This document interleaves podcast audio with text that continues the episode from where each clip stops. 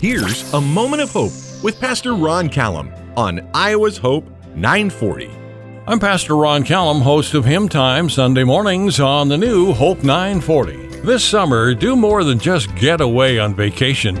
Use your trips to make some new friends. My wife and I have traveled Route 66 several times, and in addition to seeing Americana, we've met some of the most interesting people. People from all over the United States and many foreign countries come to travel the Mother Road. Now, wherever you travel, the new sights you see and the new acquaintances you make will enrich your life. Take lots of pictures, share them online with your new friends. The memories you make on your summer getaway will fill your life with hope. Join me 6 a.m. Sundays for Hymn Time here on the new Hope 940. And remember, hope lives on.